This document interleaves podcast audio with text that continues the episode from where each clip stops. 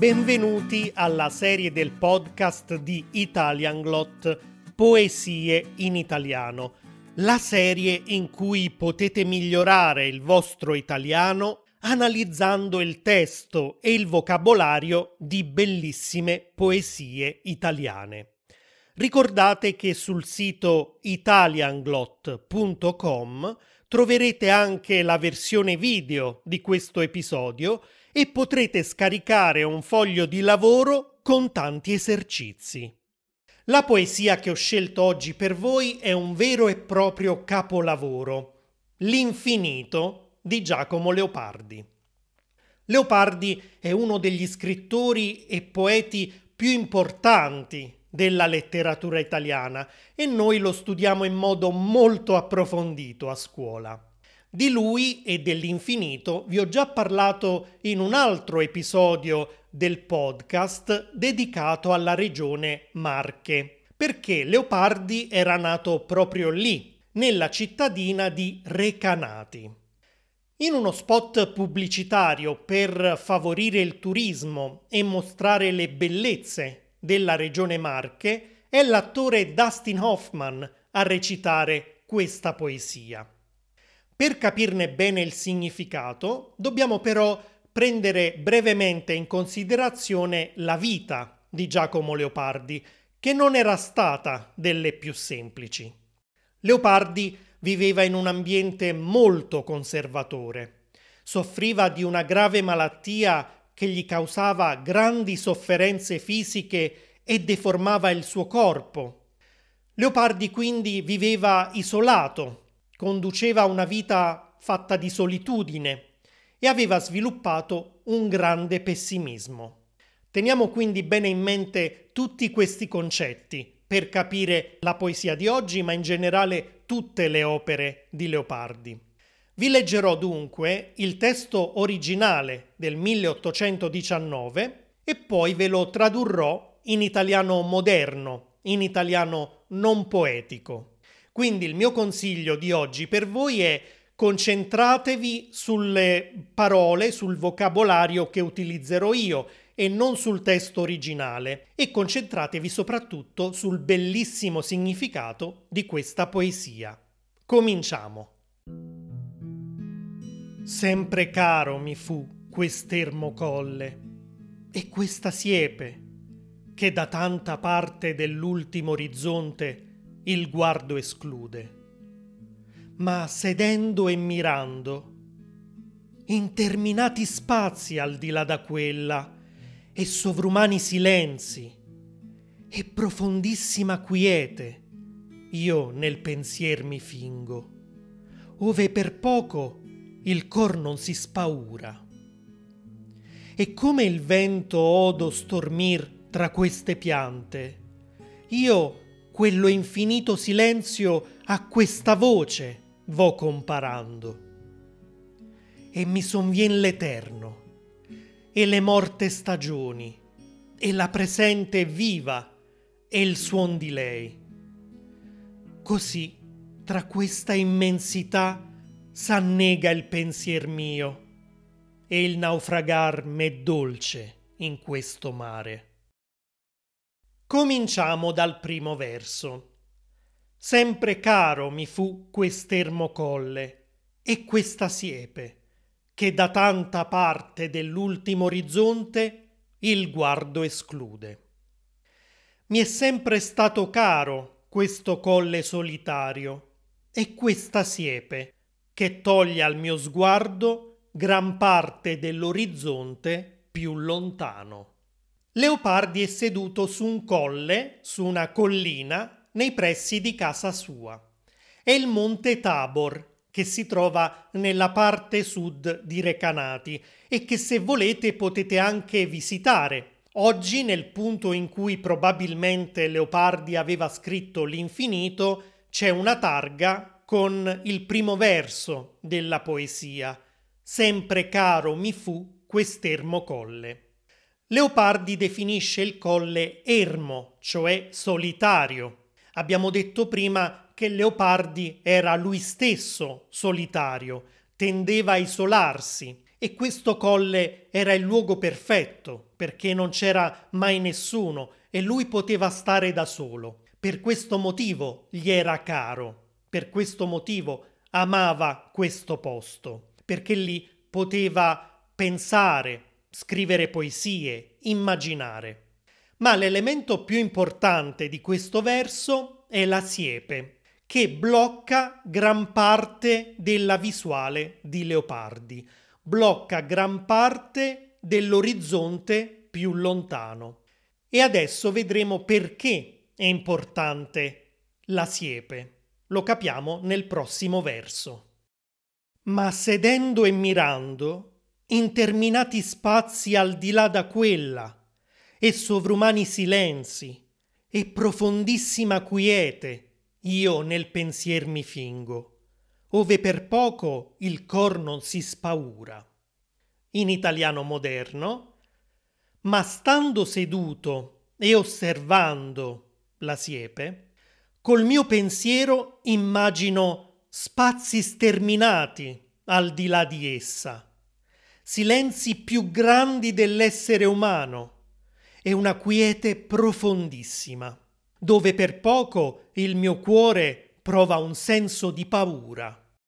Leopardi è seduto davanti alla siepe e la osserva con attenzione e nota che è un oggetto reale, concreto, finito, che limita la sua visuale. Leopardi cioè non riesce a vedere tutto quello che c'è al di là della siepe perché la siepe blocca il suo sguardo. Ma proprio grazie a questo Leopardi riesce a usare la sua immaginazione. Il verso io nel pensier mi fingo vuol dire proprio io immagino, io uso il mio pensiero per creare una realtà finta, non reale. E questa realtà che lui immagina è l'opposto della siepe. La siepe è un oggetto finito, limitato. Leopardi immagina uno spazio infinito, illimitato, immenso, quindi senza fine, senza un limite.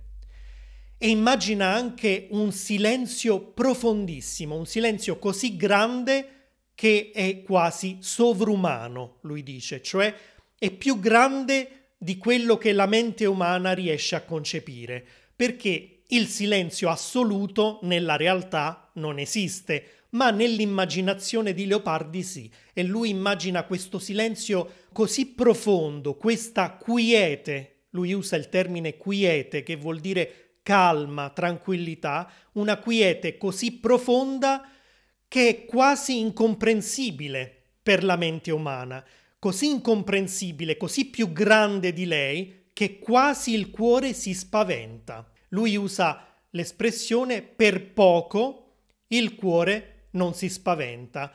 Per poco in italiano vuol dire quasi e usiamo questa espressione quando vogliamo dire che qualcosa stava quasi per succedere ma alla fine non è successa.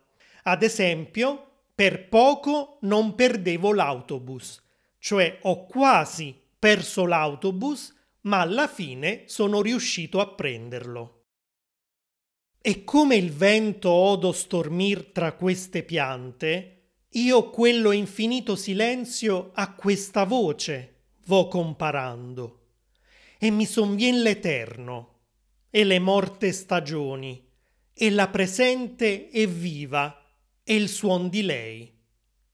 Cioè, e quando sento il vento frusciare tra queste piante, paragono quell'infinito silenzio alla voce del vento e mi viene in mente l'eterno e le epoche storiche passate e l'epoca presente ancora viva con il suo suono. Mentre Leopardi è perso nella sua immaginazione, improvvisamente il vento comincia a soffiare e le foglie, le piante cominciano a stormire, cioè a frusciare. Leopardi chiama questo suono, il suono del vento, il fruscio delle foglie, la voce del vento. La chiama voce. E questa voce, quindi questo elemento concreto, limitato, ancora una volta finito, lo riporta nel presente lo allontana dall'infinito nel quale era perso. E in quel momento lui comincia a paragonare proprio questa voce, la voce del vento, al silenzio infinito che stava immaginando prima. Lui usa l'espressione vo comparando, cioè vado comparando, vado paragonando. Il verbo andare con il gerundio esprime un'azione continuata, un'azione che continua eh, per un po' di tempo. Quindi lui comincia a paragonare la voce del vento, il suono del vento, al silenzio infinito e in quel momento, riportato nel presente dal fruscio delle foglie, si perde di nuovo nell'immaginazione. Stavolta però non immagina più l'infinità dello spazio, ma l'infinità del tempo. Comincia cioè a pensare all'eternità e quindi la sua mente vaga nelle epoche passate, ripensa quindi a tutta la storia dell'umanità e contemporaneamente pensa anche all'epoca presente, al momento attuale nel quale è stato riportato dal fruscio delle foglie, dal soffiare del vento. Così tra questa immensità s'annega il pensier mio, e il naufragar m'è dolce in questo mare. Così il mio pensiero annega in questa immensità, e per me naufragare in questo mare è dolcissimo. E in questo verso comprendiamo quanto sia importante l'immaginazione per Leopardi, perché mentre lui è lì a immaginare spazi infiniti, silenzi profondissimi, l'eternità, tutte queste idee, tutte queste immagini che crea la sua mente sono come un mare che fluttua e che lo travolge e lui annega, naufraga in questo mare ma prova un grande piacere. Naufragare vuol dire proprio affondare, come quando una nave durante una tempesta viene colpita da onde altissime e quindi affonda. E Leopardi affonda in questo mare fatto di immaginazione, ma prova un grande piacere. Ed è molto importante per lui perché questo gli consente di allontanarsi dalla sua vita fatta di dolore, di solitudine, come abbiamo visto prima. Per cui l'immaginazione e la poesia sono per Leopardi qualcosa di piacevole, di consolatorio, che allevia i suoi dolori. E così finisce l'episodio di oggi. Se vi piace questa serie e l'ascoltate su Spotify o Apple Podcasts, non dimenticate di dargli 5 stelle e di lasciare una recensione. E per qualunque altra informazione visitate italianglot.com. Ciao!